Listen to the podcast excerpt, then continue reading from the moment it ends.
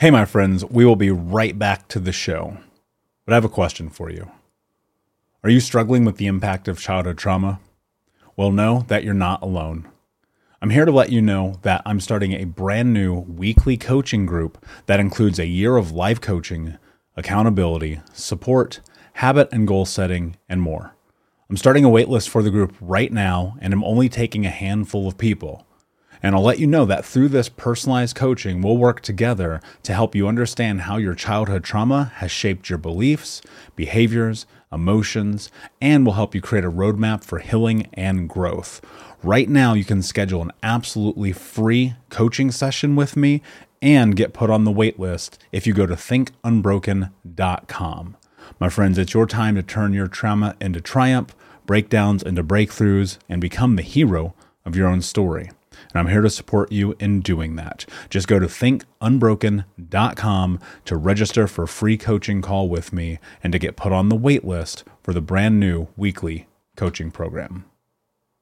We'll be right back to today's show, but before we do, I want to let you know that you can get a free copy of my first book, Think Unbroken Understanding and Overcoming Childhood Trauma, when you leave a review for the podcast on Apple Podcast, either on desktop or on your phone. All you have to do is go to Apple Podcasts, look up Think Unbroken, click follow in the top right, and then go and leave a review at the bottom. And when you leave that review, screenshot it and send it over to book.thinkunbroken.com where you can upload your contact and mailing information, and we will send you a free copy of this award winning best selling book, absolutely free, including shipping. Just go to book.thinkunbroken.com to upload your screenshot review from Apple Podcast for the Think Unbroken podcast.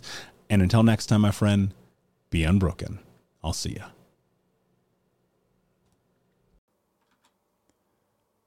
Hey, my friends, we will be right back to the show. But I have a question for you. Are you struggling with the impact of childhood trauma? Well, know that you're not alone.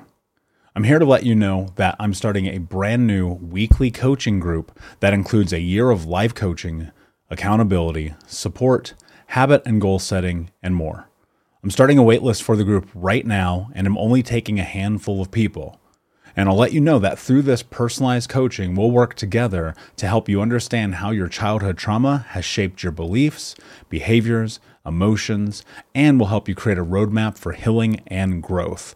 Right now, you can schedule an absolutely free coaching session with me and get put on the wait list if you go to thinkunbroken.com.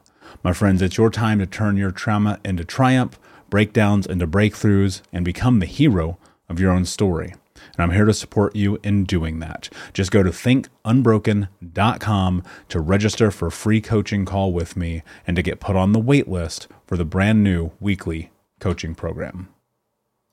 Save big on brunch for mom, all in the Kroger app.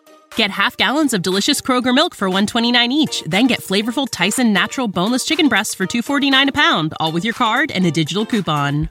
Shop these deals at your local Kroger, less than five miles away. Or tap the screen now to download the Kroger app to save big today. Kroger, fresh for everyone. Prices and product availability subject to change. Restrictions apply. See site for details.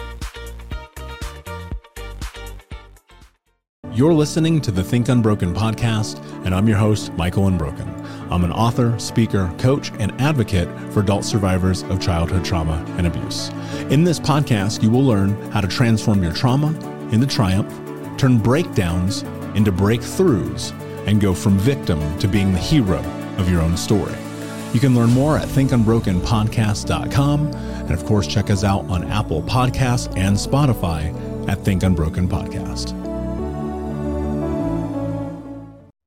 Hey, what's up, Unbroken Nation? Thank you for joining me again on the Michael Unbroken podcast. Today, I have a very special guest, my friend and podcast host, Ameé, who hosts the One Broken Mom podcast. No, we are not related, probably, but here we are. So, how are you, my friend? What is going on? I haven't talked to you in a couple of months now. The world is still upside down.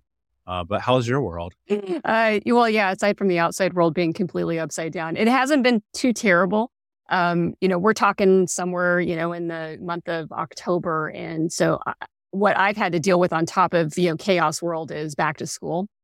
and uh, doing with that in my personal life as well as with my you know my professional life and the challenges of not having anybody ask me if i wanted to take extra time out of my day to educate and be a homeschool teacher for my teenagers and kind of addressing the you know the feelings i have about that and try not to get too pissed off about how you know it seems like a lot of women are in that position and that doesn't seem fair and yeah, it's just one more cause on top of the other. But that's the cause du jour, you know, it seems like in day. And then the stress of all that. Like it's yeah. stressful to do that. Yeah, it's kind of like a la carte, pick the thing that's going to make your hair fall out today. Like we're we are literally like a week away from flying snakes. Like I just see it coming. There's no doubt. Yeah. so so as we get started, I think it's really important because I know you, but I would mm-hmm. imagine that some of my listeners don't. What what's the deal? How did you get to where you are? You can go three minutes, five minutes, 20 minutes, whatever, whatever you feel like you want to get out right now.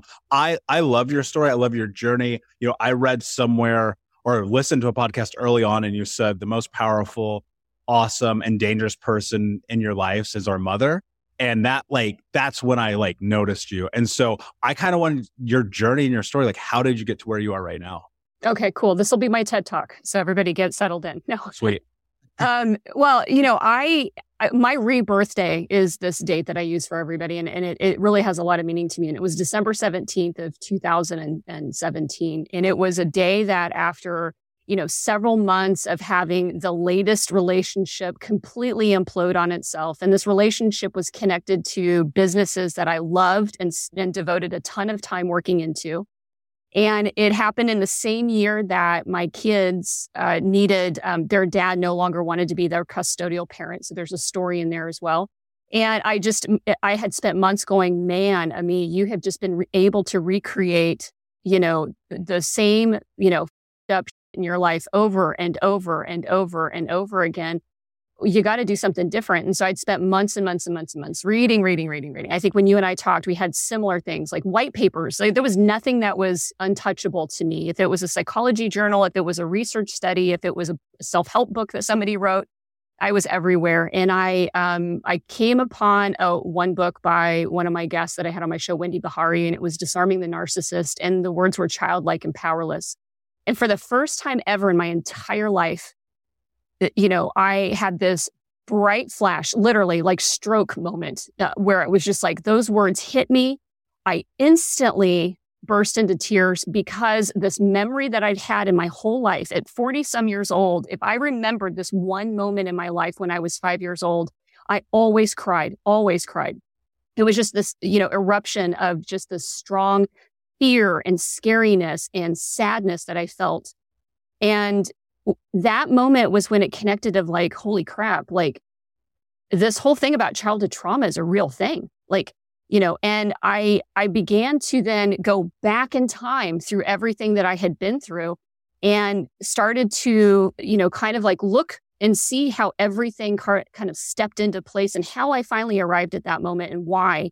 And then from that point, how I dedicated myself to if all of those experiences in my life made me the kind of woman who, um, you know, was really uh, struggled with being a mom herself. Didn't matter if I wanted to be a mom. I wanted to be a mom. I just didn't know how to be a mom, and I was terrible at it. Um, I I picked people that were going to be abusive and controlling towards me over and over again, and thought I was strong enough to overcome it. You know, I didn't realize that you know my whole world and what people should do and how they should treat each other was very warped and shaped by only a few people in my family and I didn't know how to break out of that. And I knew that if all those things made it to this place where I was sitting on a couch crying, pacing around my house, certain that I was, I was just cursed, that that's what I was as a human being and as a woman. I was just cursed. Um, then I could not do the same things to my kids, the two kids sleeping down the hall. Like I had to change, you know, dramatically at that point. And so then I, I dedicated myself to hardcore therapy weekly. And for two reasons. One was to, to heal me so that I I could get rid of the curse, the intergenerational curse that trauma does to us. And at the same time, I could fix the kids because unfortunately they'd already had me as a mom for the first like, you know, 12, 13 years of their life. And I needed to undo that. And I needed to get them on a path forward so that they weren't in their 40s sitting on a couch, broke, alone, um, depressed, uh, you know, feeling the same feelings that I had at that moment in time. And my takeaway out of that and as I sat there for a while was that my story didn't seem that remarkable. You know, I hear your story and I'm just like, holy crap, man, you've been through some, right? I think that most people would look at my life for the most part and go, yeah, that's how I grew up. That, that was my life. Yeah. My mom, you know, my parents got divorced and, you know, my mom remarried a half a dozen times. And yeah, my, my family was a little strict and rough when it came to, you know, discipline. And yeah, you know, I, you know, we had some beatings going on. That's, that's, that's normal. Um, oh yeah, yeah, I was totally put in charge of taking care of everybody as a young child. I mean, because, you know, mom was whatever, you know, working too hard or emotionally unavailable or whatever. I mean, the fact the story wasn't that remarkable for me and why I easily dismissed it as no big deal is why then I believe that it was so important to actually become an advocate for it and kind of like creating an environment and conversations for people to have like a shame free, judgment free discussion that saw parents as humans, some of them a little bit more than others, but still humans, and that they, in their sense of messed upness, probably came from their own parents of having their own deals and, you know, depression, war, you know, poverty, whatever it was. And I mean, we could just keep going all the way back to Adam and Eve on, you know, childhood trauma. And if we could look at that and not ignore it and then start to respect that the science is showing now that neuroscience is a thing, that we know now how neural pathways are formed. We understand brain architecture in ways we never knew before, that we have an obligation to ourselves especially we're parents, to make some really hard changes in our lives. And that's where I then decided that this was hard for me to get to this place. Like this wasn't just an aha moment. And, uh, but it took all the time like you did research, reading, you know, attacking the problem from a lot of different angles until something finally clicked. Like I just was relentless on myself of not giving up on changing myself. And then once I did it, I was like, man, that was really hard. That's got to be really hard for some people you know, to do the same thing? And how can I help them? Like, what can I do? Like, that's my purpose now. Like, everything I lived through, everything that I dealt with, uh, you know, um, you know, living with family members, having my mom walk out, watching my little brothers be abused, watching my little brothers being abandoned, uh, you know, all that stuff gave me these rich and life experiences. But I also felt completely blessed with the brain to be curious, the brain to be uh, strong, you know, to be embodied with fierceness and that if somebody needed somebody on their team to help them get through that that that was what my job was. That's my job. That was my purpose. I knew at that moment on that day too my life is never going to be the same. Here's what my new purpose is in life. It's fact it's the only purpose i was ever destined to have and uh, i'm going with it. And yeah. so that's how i ended up you know becoming a podcaster and, and starting that journey there. Yeah, I mean, I totally resonate with that. I, I distinctly remember having this moment in childhood and being like, this has to be about something greater. Whatever this chaos is that ha- is happening in my life right now, like this can't just be what it is. There has to be something on the backside of this.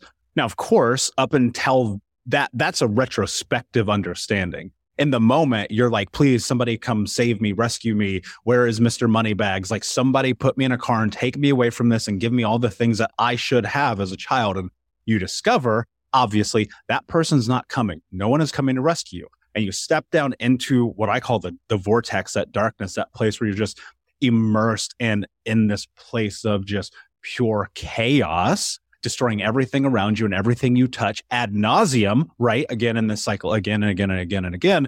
And suddenly what happens, you hit rock bottom. And you're like, oh, okay, here's what happens either change or die. And for whatever reason, much like you, I've always been curious. I've always been a learner or a self learner. I've always put myself in a situation where I had to force myself to learn. Because if you go look at my high school transcript, which is online, I was a 1.4 GPA student. And the only reason it was beyond one is because of gym class. And I happen to be an athlete, right? Other than that, I'd be a sub one GPA. I am not intelligent from a like standard standpoint. I have had to force all of that information knowledge into my brain. But here's the thing that's really interesting and captivating about it without that breakdown moment that complete emotional physical mental exhaustion and looking in the mirror and going okay i'm going to die if i stay on this course I would not be here talking to you right now. One of the things that I'm so curious about is as you are in this place of now helping guide other people down the same journey that you are, what is the impact that it has had on your life since? Oh gosh, it's it's almost feels unfair to be honest with you because every interaction I have with somebody that I have the privilege of talking to on my show, is a learning opportunity for me, right? It widens my own horizon. Sometimes it gives me a different perspective of myself. You know, I'm a, I, I do a lot of self reflection. And, um, and then there's just that feeling of, um, you know, either your chest can tighten because you're under fight and you're fighting the world and you're struggling, or your chest can inflate with just passion and love. And, you know, since I started this journey, I've just, you know, my whole being has just changed. My body has gotten healthier to be, you know, to be honest. Um, but I do fully admit that, you know, the show in itself has been a part of the journey because as I do this and, um, you know, it's this quid pro quo, like I, you know, as the show connects with more people, then it's, you know, I get to talk to more people and those people come in and teach me and they teach other people. And so, you know, while it feels selfish, I, there's a lot of selflessness to it because I feel like I'm not just hoarding all that information, you know, on my own. But the biggest thing really has been um, this this giant pool of resource of of empathy and being able to see so many different experiences, seeing seeing how the nuances of trauma really do affect people differently and being just aware of that, which just makes you then a better human because then you're not so quick to judge an experience as, oh, well, you know, there must be a fault with you. The, the truth is, is that none of us are at fault. None of us are to blame for what happened to us as kids. And, and we all do respond so differently because there's, you know, a bazillion different factors that play into how it, you know, ultimately those things, you know, um, affect us and how we respond to them, you know, from temperament to nature, nurture, and all that other stuff combined together. And when you have such a big world view, it, it just, you know, it's hard to not feel honestly more love for people, even the ones that sometimes don't actually deserve it, because you're looking at them like, man, you're a horrible person. I don't love you, but I do understand you. It makes me more socially intelligent. It makes me more emotionally intelligent and definitely makes me more empathetic. And it, it makes me far more compassionate than I really was, you know, before because I was pretty dismissive of my own experiences. No big deal. Like, why are some people complaining about this? I don't get it. Like, it's, you know, not that big yeah. of a deal. I got over it. Why can't you? That's you know? that to me that that's thievery at its finest, right? Because we and especially uh, speaking as a man in American society, that is not allowed to be talked about. How how dare you talk about the idea that you may have had a bad childhood when there are children getting their arms cut off in Rwanda and children getting murdered in China because there's more than one of them and the world is chaotic and we kind of allow ourselves to accept this idea that circumstances are not necessarily as bad as they are. And I'm not saying anyone's particular circumstance is as good or not as someone else's, but realistically, some of us had some really terrible things happen to us. And to be dismissive of that or comparative of that to someone else's is to negate your human experience. And we find ourselves in this place where now, if your thing and and maybe it's virtue signaling or social justice and and that kind of plays a role in it too but so many people are just throwing their out into the world and then they're not getting it reciprocated and they're like oh i must still not be important. The thing that we have to recognize and, and i want your opinion on this because i'm so curious about your thought processes. When i look at the state of the world that we are in right now and understanding that so many of us have had so many traumatic backgrounds and looking at social media as a whole being this thing that is comparative mechanism it is literally a device that we look and go is my life as good as this person and yet no one is sharing the darkness in authentic ways there. What kind of factor is that playing in people's mental health right?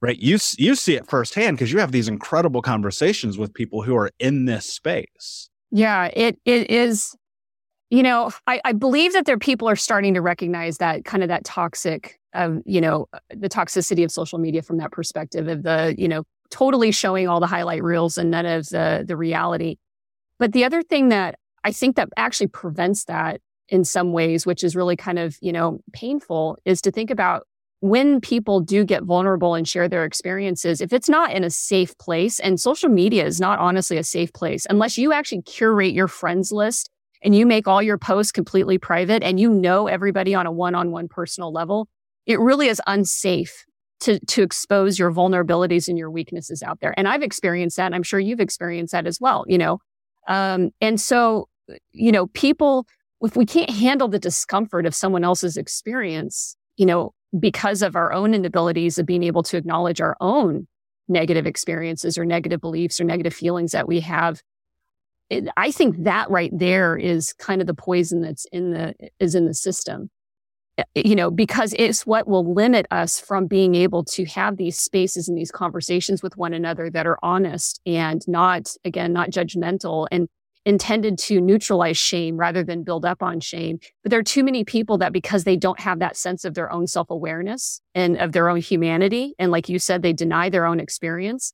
And then they've grown up with the messaging of, you know, like, stop crying, shut up, don't be weak, don't be whatever and you're only doing this for attention. That's one of the most toxic phrases out there is like, you're only acting this way for attention. And I've heard that out of parents when talking about a kid that's acting up. And that is dangerous for that kid because that kid is signaling to you that they are hurting and they are, they, yeah, they're trying to get your attention because nothing else seems to be working for them. We as adults still do that to each other on, on social media. And so why would people want to show anything other than their highlight reel, right? Like yeah. you can, you rarely get attacked, you know, for showing your great vacation pictures you know, but people will judge you if you make a post. And I've seen this. Like I, you know, I decided that I'm, I'm, you know, leaving my situation. Some people will support you and some people will go, well, did you actually put in enough time to make it work?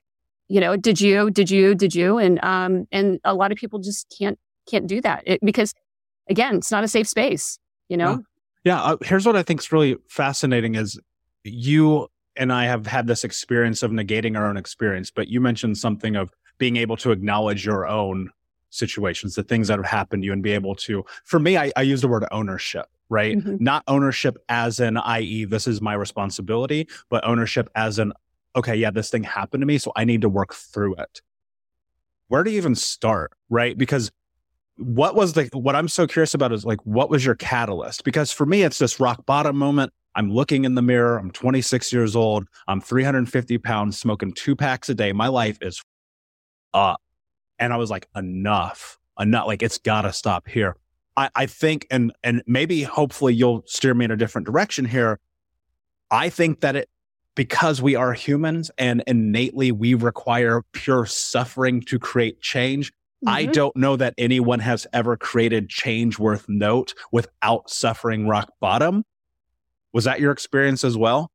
Yeah, and it, my rock bottom was more like a, uh, you know, it was a gradual tumble to the bottom, clawing at the walls, trying to keep it from happening. So it was like a level and a level and a level, and you know, which is painful, right? it's painful when it takes you a long time to get to the bottom because uh, you get bumped and bruised definitely along the way. You know, one pivotal moment that I had in 2017, kind of as I was sitting there, you know, in the middle of destruction again and trying to figure things out and trying to understand is, is I sat there as I was, um, uh, having another, you know, argument, baseless argument with my ex that I was, uh, uh, relationship that was coming apart there. And, um, and I got tired of it being a tit for tat like, well, you do this and you do that. No, I don't. That's not what I meant. I mean, which is just a dysfunctional way of of trying to like have a conversation, you know, and repair a conversation relationship. And it was never going to be anything other than that because this was an abusive situation that I was in. But I sat there and I thought, what if everything he's saying is 100% true? I mean, and I'm like, I know it's not. Like, I know that he's, you know, he's narcissistic and he's abusive and whatever, but just let's just suspend reality for a moment. What if I'm sitting here and I let everything he says to me and all of his accusations and all the gaslighting, what if, what if it's all true? And believe it or not, that was the moment at which I was able to finally take some accountability for some of the things that I did. Not that, that I deserve to be abused. Nobody ever deserves to be abused, but it did alter my perspective of how to view myself from the outside. So what was I doing? Well, yeah, I'm actually deflecting a lot. I'm, I'm answering too quickly. I'm defending my positions, but do I have growth opportunities in this conversation? Like, is there something I can take from this?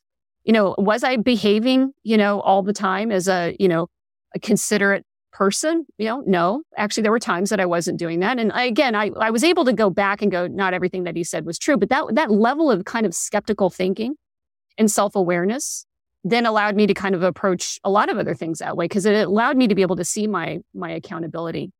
Then when you get to that point, when you're actually starting to take accountability, that's when you hit the bottom. Like to me, that was the bottom of like, holy, I'm responsible for a lot of stuff here. Like I was clawing at the walls, keeping myself. But once you start to actually go, man, look what I was doing the whole time. You Yeah. know, look at all these excuses I was making for myself. Look at, you know, um, and, you know, I had this one moment where my daughter was sitting next to me and she leaned her head on my shoulder and it made me feel so uncomfortable because that loving act was just so abnormal to me as mom. Like I didn't know that feeling because I had no relationship with my own mother. And I hadn't seen my own mom or talked to her for like over half of my life. And here I was with a daughter and I didn't know what to do. And that made me feel like you got to do something. Like I don't want this feeling, but that's the instant body signal my body got was this is weird. This is totally weird. And and then that accountability, what are you doing? What do you need to go look into? You know? Uh, Does that make sense? Yeah, hundred percent. And and you know, I'm going to put a word in your mouth because I resonate with this. And if I'm wrong, please tell me. But it's kind of going from the victim mentality into the hero mentality, right? Mhm. And maybe you don't necessarily know it at the time, accountability is such a terrifying word for so many people. Raise your hand if that's true. Right, yeah, Self always. included, right? Because I, I look back in these moments going, okay, I'm really high right now. I'm really drunk right now. I'm cheating on my girlfriend again. I'm stealing this. I'm doing that. I'm breaking into houses. I'm stealing cars. I'm doing drugs. I'm hurting my friends and myself and my partners and blah, blah, blah. Not my fault. Mhm. This is not my fault. None of it's my fault. Nope. I am programmed to do this. Blah, blah, blah, blah. Well, guess what? That's not true because you have this thing as an adult called agency. Now, sure, as a child, and I was a very moronic child, like looking back on it, like I did that is insane. Like even now, I'd probably still go to prison if I talked about it. And and I think about that and how that translated into my adult years and having to step into accountability, which in those moments too, when I had a reckoning, for lack of a better term, I had these moments in which like the account, the pressure of my mistakes felt so incredibly heavy because I had tied it to shame based on my own behavior. But at the same time, I was doing it anyway. So it kind of negated it. And I kept doing it and doing do it till that rock bottom came. And within that, this idea of accountability and responsibility and a word that I love, which you just use excuses. I had to have a reckoning. I had to have a coming to Michael moment and go, I created a framework for which in that moment I set up the baseline for the rest of my life. And it's very simple. No excuses, just results. Because I had recognized that I had only been measuring myself against what had been laid down in the road for me. Everyone had said I was going to be a failure. Everyone had said I was going to be a loser. Everyone said I was never going to be capable of love or happiness or health or growth or any of those things. And thus, of course, that was true, right? We become the stories that we tell ourselves. And so I imagine that's very much the story you're telling yourself. Okay, so I haven't seen my mother. I'm now a neg- perhaps neglectful mother. All these things. What what are the stories that are starting to like transpire in your head? hmm Yeah, and that was that was a lot of it. And you know, and I wanted to say, like, you know, if you think about what rock bottom means, it means to the point at which you're not going to fall anymore, right? Yes. And the only way you ever stop yourself from continuing to slide and fall is once you actually have that account that accountability moment, that reckoning moment, like you said. Because if you still don't have that, your life can get worse because rock bottom for everybody is different. Sometimes it is like the house caught on fire and everything. But I think the the thing that actually changes somebody is when they realize where what their role was in that. Because and again, that's what it means. Rock bottom is actually the best place to be because it's where you're not going any further. You're not going any deeper. And the only thing that keeps you from going any deeper is the accountability, the reckoning, the the looking around and seeing, you know, what, you know, you may not have started the slide, but you can stop it and you can take control and some power over it and you can actually do something about it. But, you know, I, you know, all the thoughts I had, like I said, I thought I was cursed. I thought here I was, uh, you know, a person that just, um, it, you know, was gifted with some really great ideas to be able to do things in business and professionally, but I was ever intended to be financially wealthy from it. Like my, my job was to build wealth for other people and I was never going to get it. Like that was, you know, for a while, that's what I believed. And where did that come from? That came from being taken advantage of and growing up and, you know, never having, um, you know, having a really messed up money mindsets in the family. And also the, you know, demanding that I work and whenever I wanted to ask to get an allowance or get paid to do something that's helpful so that I had money to spend, you know, being told no, that, you know, what I did wasn't important. And that carried all the way through in my self sabotage in business and professional. Um, and with motherhood, it was, you know, I, I want to be a good mom. You know, I really do. I wanted it, but there I was repeating the exact same my own mother had done. And I was just like, man, how is this like, what is going on? Like how, and I didn't know, you know, the seven, eight years before, um, when the, my ex husband took the kids, he became the custodial parent because it was obvious. I didn't have any tools in the mother toolbox. Like this, that wasn't my thing. I wasn't going to be able to, um, you know, take the time out. I had no desire. Here's kind of the ugly thing. Like I didn't want to go to PTA meetings. I didn't want to, you know, take time out of my work life to go, uh, you know, um, hang out in their classrooms. I felt like I was an independent, intelligent woman who had contributions to society. And why should I be the one that has to make all those sacrifices? Like I had a very, um, you know, sense of that's just not going to be me and I'm not going to do it. And so when everything started to fall apart in my business then and my relationship with my ex, it was pretty obvious that, you know, I needed to work on those tools, but I didn't. I spent another seven years plummeting down the hill, scraping at the sides, going further into risky behaviors and, uh, you know, and getting into an abusive relationship and really tolerating way too much and not knowing how to stop that. And um, before, you know, again, I, I had that moment where I sat there and I thought, what if everything's true? What if this is my fault? I, am curious about how one rebounds from this, right? Because I, I don't have children. I will say I probably never will. I do fully intend to probably foster and adopt at one point, but actually having children feels so far out of the scape of normality for me. I don't even know how to put my finger on it. But what I do know in a really true way is that at 18 years old, I told my mother she was never allowed to speak to me again. It, it literally was my saving grace because of her abuse, her neglect, the amount of drugs and alcohol, her being a bipolar narcissistic, like threatening to kill me and my brother, like the list goes on. It's like a dark comedy times 10. And I, I remember distinctly, I told her, I was like, you are not allowed to be in my life. You're not allowed to speak to me, show up, call me, text me, email me, Facebook me, MySpace me, because I'm that old. Like none of those things you're allowed to do. And until the day she died, about six years later, I only actually saw her one more time. When you visit Arizona, time is measured in moments, not minutes. Like the moment you see the Grand Canyon for the first time. Visit a new state of mind. Learn more at hereyouareaz.com. Save big on brunch for mom, all in the Kroger app. Get half gallons of delicious Kroger milk for 129 each, then get flavorful Tyson natural boneless chicken breasts for 249 a pound, all with your card and a digital coupon. Shop these deals at your local Kroger, less than 5 miles away, or tap the screen now to download the Kroger app to save big today. Kroger, fresh for everyone. Prices and product availability subject to change. Restrictions apply. See site for details. And even to this day, it is still one of the most important decisions that I've ever made. I had given her opportunities upon opportunity upon opportunity. You're talking about like a 12 year old boy who would go and sit in AA with his mom and be blamed for her problems. And I recognize that that was not true, right? Because for whatever reason, I'm super cognizant as a kid. And so opportunities had fallen. I had said, this is the end. Cause you can only, you can only, you know, shame on you what is it? Fool me once, shame on you, blah, blah, blah. Right. You know, yeah, I think. Yeah. And so eventually I came to that recognition. How being, I'm not labeling you, you are like my mother. That's not what I'm getting at here. Yeah. How, when you are in this place where you're like, oh, I've made so many mistakes. I am repeating generational behavior. I see where this is going because I have had a similar experience. How do you flip that? Because there are people right now who are listening to us because I trust me, I know the people who reach out to me who go, My kids won't talk to me, they're mad at me, I'm stuck in my trauma past, I can't seem to like get them to connect with me.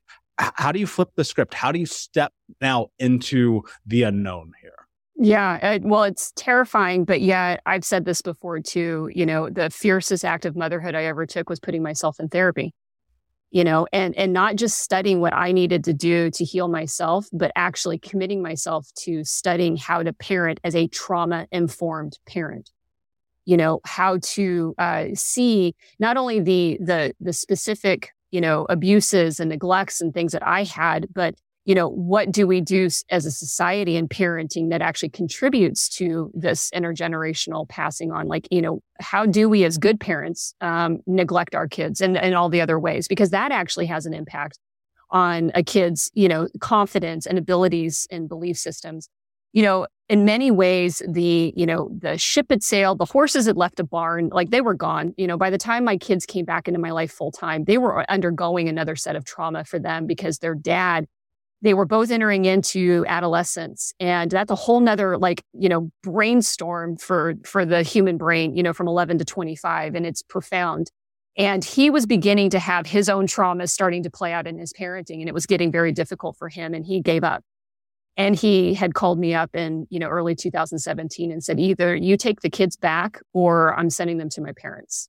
And the kids didn't know that that's how their dad felt, but there had been a lot of like really bad situations in that household. And I had decided at that point that come hell or high water, I was not going to abandon my kids. Like, I, you know, my kids were not going to grow up because I had had my own mom walk out on me. I had been sent away to live with other family members. I had been rejected time and time again by my own mother. There was no way I was going to ever do that to my kids. But at that point, I didn't even know I was still dealing and had all these problems, you know, in me.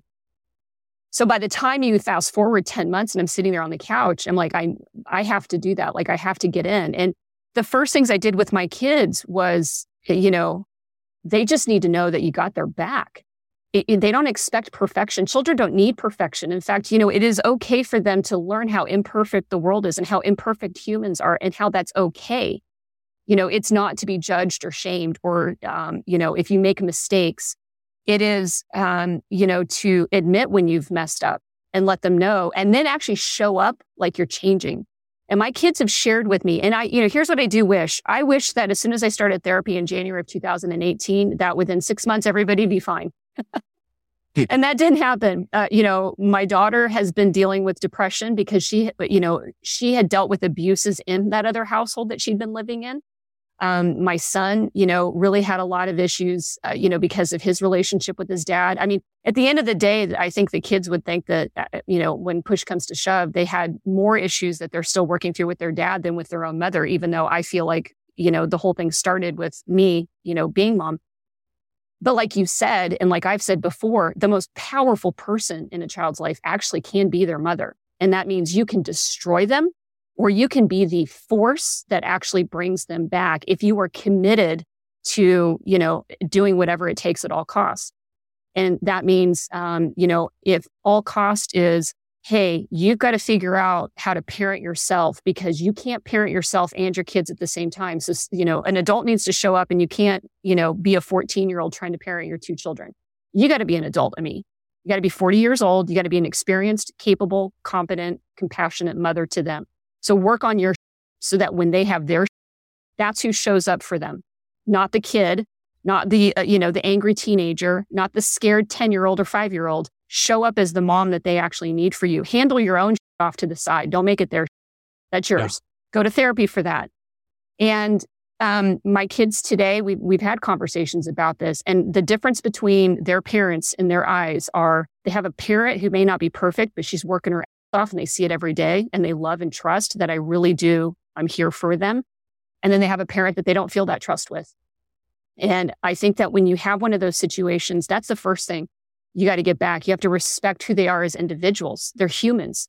They aren't many versions of you, you know, and you, um, you show them, you know, that you care about them entirely as who they are as people and you own your mistakes and then you do something about it. Like that accountability matters to everybody, kids or adults, right? Like you and I have talked about this before. Like, you know, you don't earn respect or apologies from people if you don't back up your change. And as a parent, you have to change. Now, can you bring kids back to you that you've damaged? Yeah, maybe you can. Um, but the only way that that'll actually um, happen is again, you live in a different way and they can see the actions, not just the words. And a lot of people, words are cheap. A lot of people hope that they can just say sorry. And um, I think people have a right to sit back and wait to see if there's actually something. And I had a guest on my show that, um, you know, had a terrible relationship with her mom. Her mom was a co-abuser as she grew up. And she never imagined she'd be able to have a relationship with her mom. But here's her mom.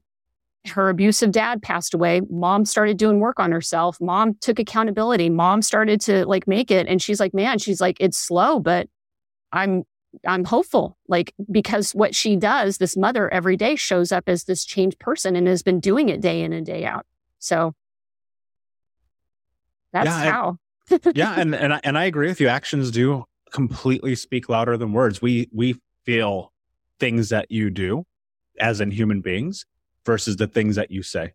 Mm-hmm. Right? We it is tangible. Words are not tangible. I can't touch I'm sorry, right? Mm-hmm. But I can feel you showing up and doing the things that you said that you were going to do. I also think there is a place for words. And one of the questions, and I don't know how to answer this, and I always tell the people who reach out to me with this question, I say, you have to do what feels best for you. What are your thoughts with how you communicate your traumatic experiences with your children?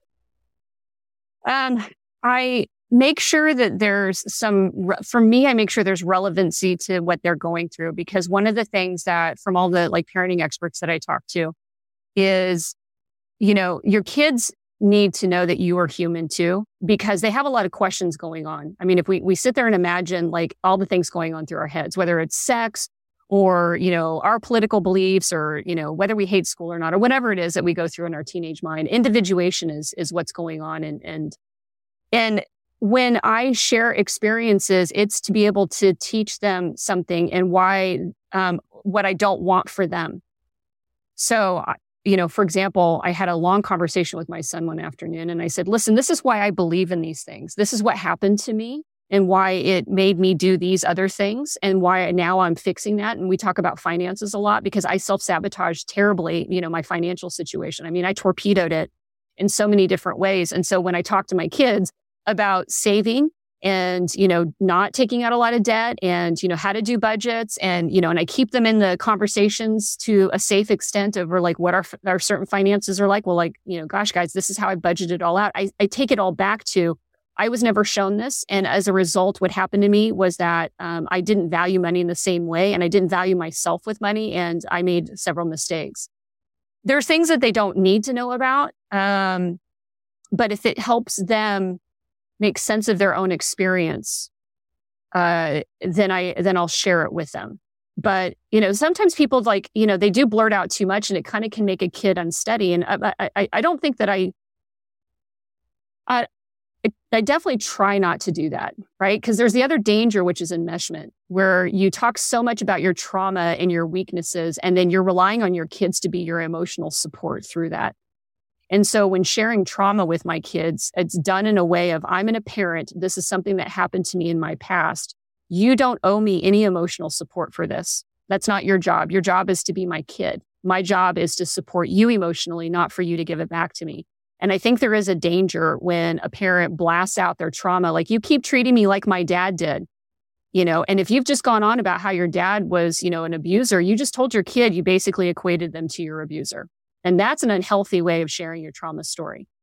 Um, so I, you know, and I think people do that because it's also kind of that reaction. Again, that's one of those learning experiences, you know, yeah, um, you got to be mindful of how you say it. You really do. And that, that's entirely learned behavior, right? Because I even noticed my, my mother would say things similar like that. And then I discovered, you know, there's levels of covert incest in there too, and enmeshment and all the things that start. And then I was carrying that over into my teens and adult life and my relationships, right? And then end up getting in the beautiful, wonderful codependent relationships. And we know how those go. Mm-hmm. And, and, and, you know, one of the things that had kind of hovered over me for so long was just the shame about all of it, right? Mm-hmm. And just feeling like, how, how am I supposed to share this, right?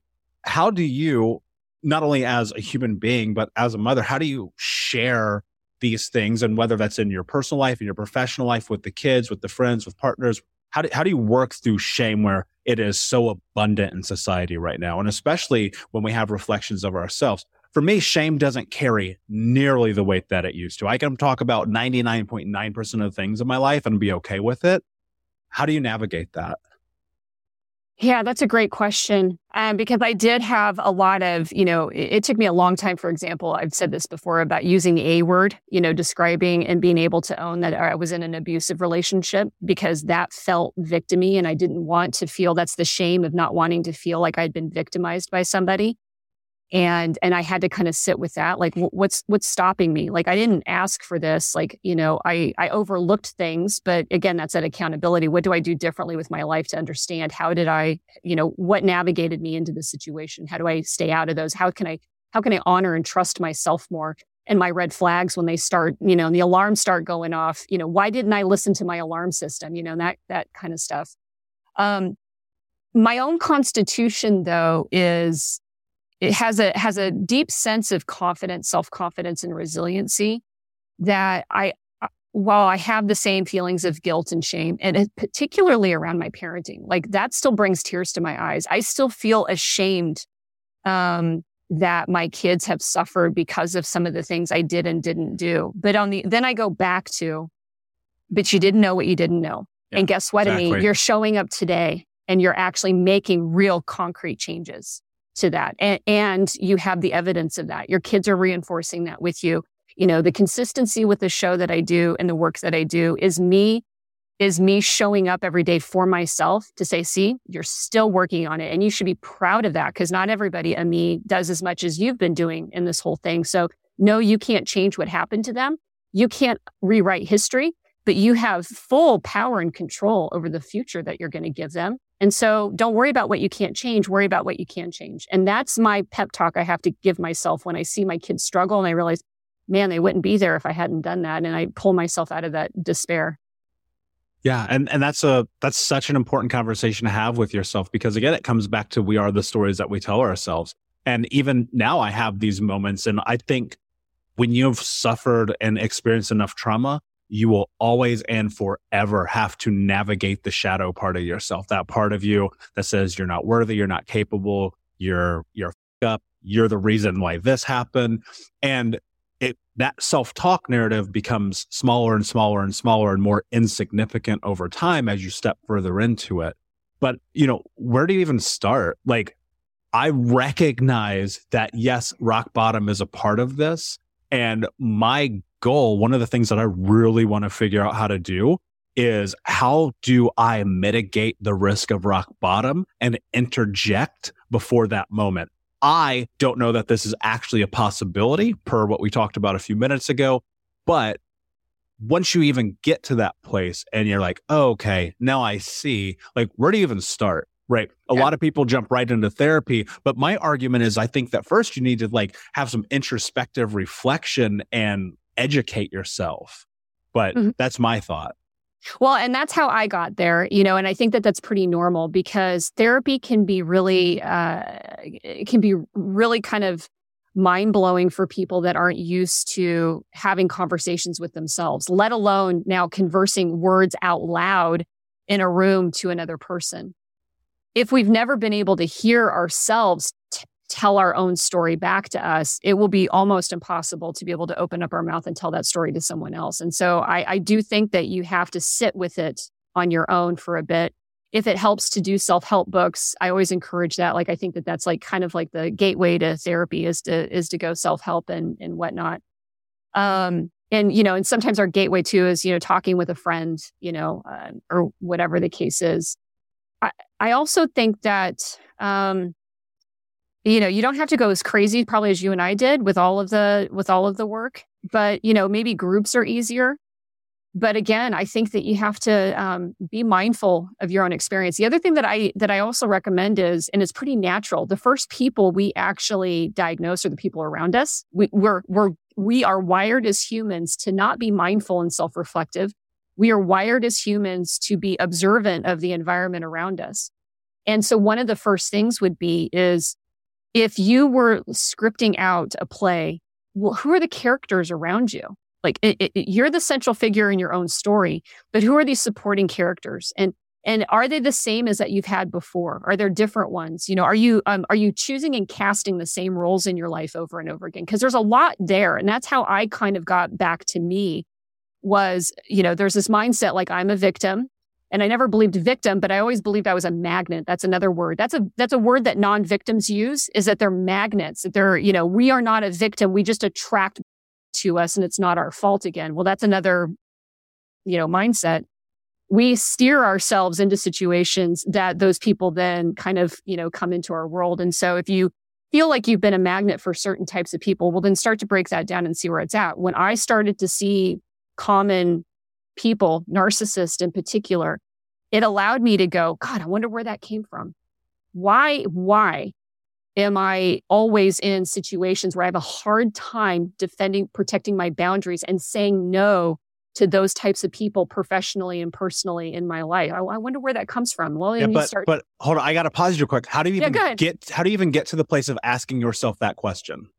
of asking my, uh, like, why the question, Yes. the why question. Yeah, Um, well, I got to that place because the first question I asked is, why am I attracting these people? Right? That was it. I could see that, that my hardships and the people around me had a lot of common, you know, characteristics and personality traits. Uh, and then I was like, why, why do I attract them? You know, what is it about me and my personality that brings them all to the table, you know, or to the, you know, brings the boys to the yard? Um, and, and, and I don't, but I don't, let me see, let me, let me see if I can think about this. How did I get to that place? It started with one person who was making my life a living hell and me diagnosing who they were, what they were, what type, you know, what was it about them, their behaviors and stuff like that. And then from there, I then was like, wow, actually, this is a, I, these behaviors, these traits look like that person there and that person there and that person there. Well, then now I'm an, I'm a magnet for narcissists. Like that's how I came to that conclusion. Um, but yeah, I don't know where, except for just hardship as, you know, being, you know, being in an abusive situation where I just like my life sucked and I wanted to solve that person. That was it. I'm a fixer and I wanted to fix the person around me in order to make my life better. And that's what started me on the path was that if I can, because that's codependency. If I do certain things and I behave certain ways and I keep picking up the slack for somebody, eventually they will be the loving spouse, parent, you know, whatever surrogate you want to plug in there for me. So my codependency and my desire to fix people is actually what got me looking at people and wanting to study them more deeply so that I could fix them all. And then realizing that at that point I was I was magnetized and attracting them to it. yeah, And then asking that question and then getting to a place of you're not attracting them like in a in a sense that you're a victim here. You are actually you are recreating these roles over and over again. You're recasting the same role with different people over and over again because you're replaying the only script and the only model of life and the only model of relationships you even know. yeah. And what's super fascinating about that is that movie ends the same way every time. Every time. That Every was time. the self sabotage. That was me standing in the road in 2017 going, what the, f- okay, here's science brain. Um, when you have a one incident, that's nothing. When you have two, you have, whoa, that's a little interesting, but still nothing. But when you have three, three times that this happens to you, you have a pattern, a mathematical pattern. Okay, common denominator. Well, if the cast of players has changed and the companies have changed and everything else has changed, but a me is the only common denominator, that's the only variable that matters. Yeah. A me, a me is the variable that matters. That needs Yeah. to change. Totally. Yeah. And I, I think about that so often because I, I definitely am a reformed perfectionist. Right. And I would spend all of my effort and energy molding everyone around me to justify my behavior. Right. Cause I was like, as soon as they get it, I'll be fine. Right. Yeah. as soon as they understand what I'm trying to do, uh, this will be fine. We won't argue. We won't fight. We'll be in bliss Mhm. you know, come to recognize that's nonsensical. And so as, we start to kind of trail off here, first, I, I think this is beautiful. I love this conversation. What, what is the mission? What are you stepping into? What is the goal? What are you trying to build? What does, what does your future and your understanding of not only your world, but the world and especially around trauma, like paint me a picture? Yeah, I would love to because I, you know, a couple years ago when I started this, this was all about my own personal experience. You know, just trying to heal everything, and and and you know, my one broken mom, uh, you know, idea was is that I recognized all the fractures and the cracks, the scaffolding that was weak. I needed to tear it all down and build it all back up again. One thing though that I've always been passionate about, to be honest with you, is my drive as this very independent person. You know, uh, the oldest child tends to be that way. The uh, you know, and especially if you've been neglected, you become a very independent thinker. You can deal with a lot of challenges and things, and it led me down into entrepreneurship. Like I actually love entrepreneurship, but I also love being a cheerleader. Like I love helping people. And I've had a chance to work with so many different business owners, particularly women. And as I've grown this amazing toolbox of just the psychology and, you know, and really being able to get in and, and up my game on neuroscience. Coming back to business has actually been kind of fun because it's like, man, because I wanted to solve that other problem. How can I be this creative and intelligent businesswoman and not it all up again? Well, guess what? It's trauma. Like it's literally trauma. trauma is the reason why. I am a really good math person. I have a master's degree. Like I have degrees and, and, you know, lots of things that contribute to business. So why couldn't I make businesses stick? Why am I, you know, why was I chronically under earning and underpay? Why was I in poverty after the last relationship? What did I need to do to change that and fix that? And it, that's either how you behave professionally because, you know, you need to collect a paycheck one way or another because things cost money. We're not in a barter system. We're in a exchanging of dollars system. And so I'm actually, after two and a half years of like psychology boot camp into the world of trauma, I've actually been going back into and bringing it, that harmony into business and beginning to help, you know, especially women understand how their traumas may be supporting or hurting their abilities for financial freedom and an ability to take care of themselves.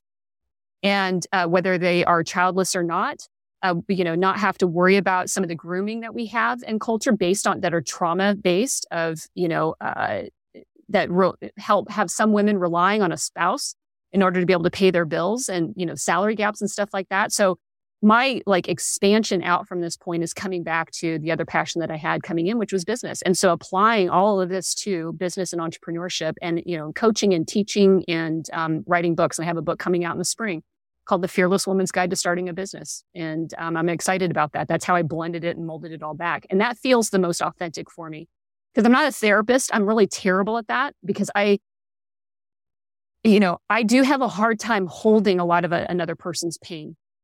That's very difficult for me to do. Um, so, you know, sitting down and, and, and working one on one with somebody through all their deepest traumas and it, it it gets overwhelming for me very easily and that's part of what my story is is having to hold everybody else's trauma pain and having it overwhelm me i get overwhelmed really easily but on the other hand I'm, i've always been super excited about helping people with businesses and creative and all the good stuff that's in there and so this is the most authentic step for me yeah, I love that. That's really beautiful. And and I, I resonate with that. I, I tell my clients, you know, I coach people around the world and I say, I'm not a therapist like i don't care what happened in your past we're talking about the future here right mm-hmm. and and i think that's really important i think your past will always always always play a factor in who you are right now but it doesn't get to dictate your future and so being able to like step into that and recognize your power which is see is what is you, what is is what you are doing tongue tied that's really powerful and really beautiful um, and and I actually have hosted a course about trauma and entrepreneurship in Singapore and Thailand and on London, and it's so profound. Like if you look at the correlation between failure in business and trauma, it is hand in hand, like no questions asked. I think that's really beautiful and really powerful. I super encourage this. Um, tell everybody where they can find you. Awesome. Thank you so much. So I'm at ameequiriconi.com is like a good jumping off point. So, and I'm, you know, I'm sure you'll have a podcast note. Somebody needs to figure out how to spell that. Yeah. Uh, but that's my main website. And you'll get, uh, you know, links to my books, my social accounts. You'll see um, there, the podcast is on there. The podcast show is One Broken Mom. It's on every platform. It's also on Alexa and on Amazon and Spotify. So you can actually listen to the show there and subscribe. I'm in the third season. So I'm pretty excited about that. And, uh, you know, as like I mentioned before, I have a book that'll be coming out in the spring of 2021. And so I'm probably, that's kind of the plan is um, I've been developing online courses that are really business related courses, the business and the harmony with the psychology and the underlying stuff. And I have a few of those that'll be coming out at the end of the year beginning of the next year. And, uh, you know, I've actually been toying with doing like a, a business oriented podcast. So taking trauma and keeping one broken mom is that raw, deeper stories and working with the psychologist, but then actually then tailoring my Fearless Woman's Guide to Business and creating a show on that. So we can kind of blend the two of them together and, and have examples of entrepreneurs and business people that have had to come with this inner work and their inner world and how they've been able to turn the corners, you know, the real corner, you know, turning, not just, you know, I applied this new social media content planning campaign or, you know, I was able to get $20,000 in startup funding. Like that's not, that's not the hard stuff. Like that's the easy stuff. The hard yeah. stuff is uh, turning your life around and building a you know a business or changing careers you know to fit your purpose and your passion because you're letting go of your past and you're moving on. I mean those are amazing stories that i can't wait to tell. Yeah that's beautiful. The you know and i've been in entrepreneurship for 25 years ish you know for and some legal some not.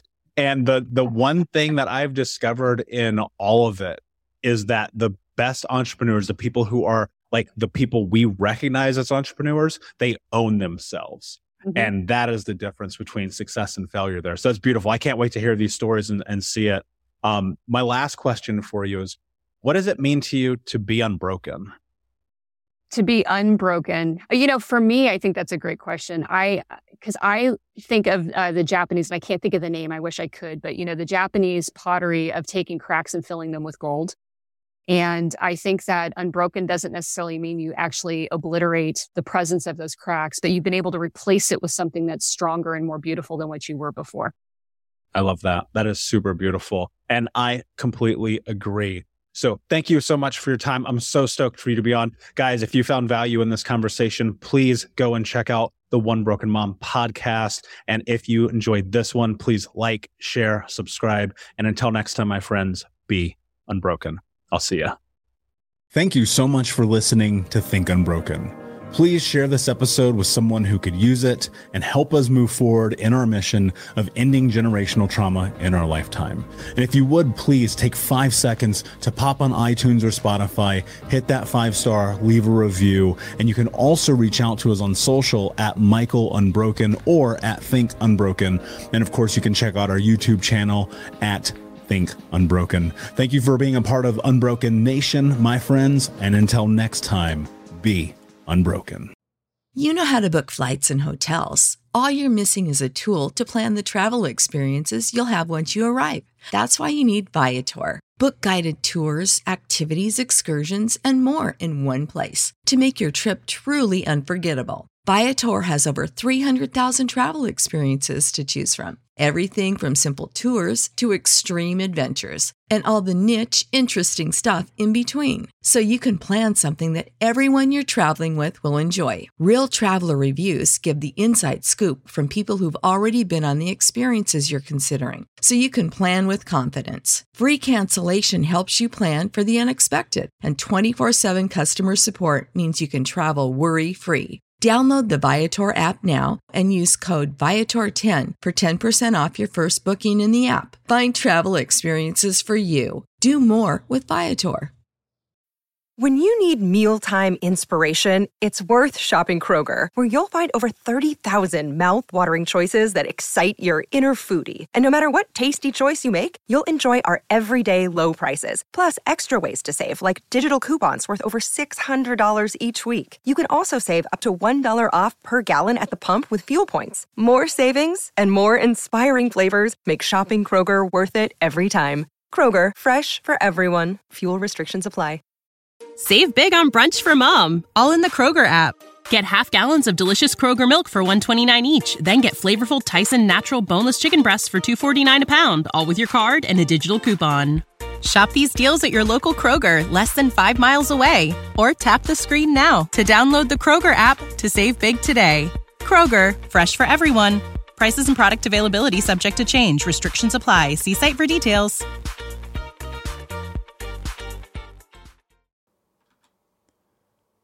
Hey, my friends, we will be right back to the show.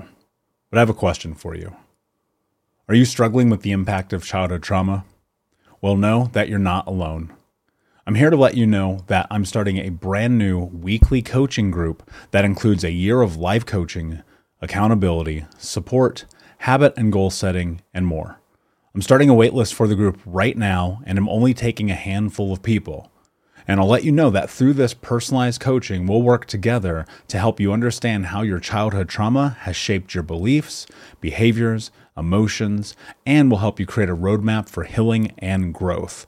Right now, you can schedule an absolutely free coaching session with me and get put on the wait list if you go to thinkunbroken.com. My friends, it's your time to turn your trauma into triumph, breakdowns into breakthroughs, and become the hero of your own story and I'm here to support you in doing that. Just go to thinkunbroken.com to register for a free coaching call with me and to get put on the wait list for the brand new weekly coaching program.